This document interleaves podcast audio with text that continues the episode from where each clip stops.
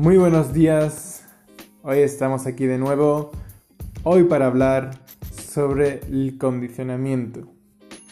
Desde muy pequeño nos condicionan sin querer sobre de la manera que tenemos de pensar.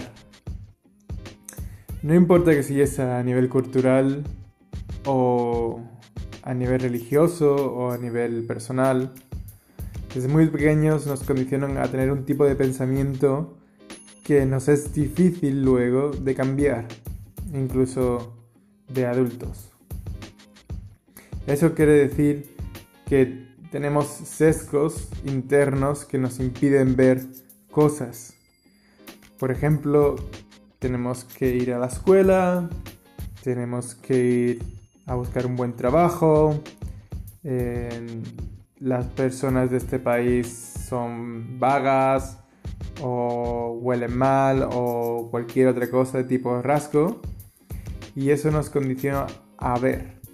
El hecho de por poder intentar salir de ese condicionamiento es una cosa bastante importante porque te hace abrir la mente a otras cosas y ver otro tipo de, de ideas y ver otro tipo de, de, de, de vida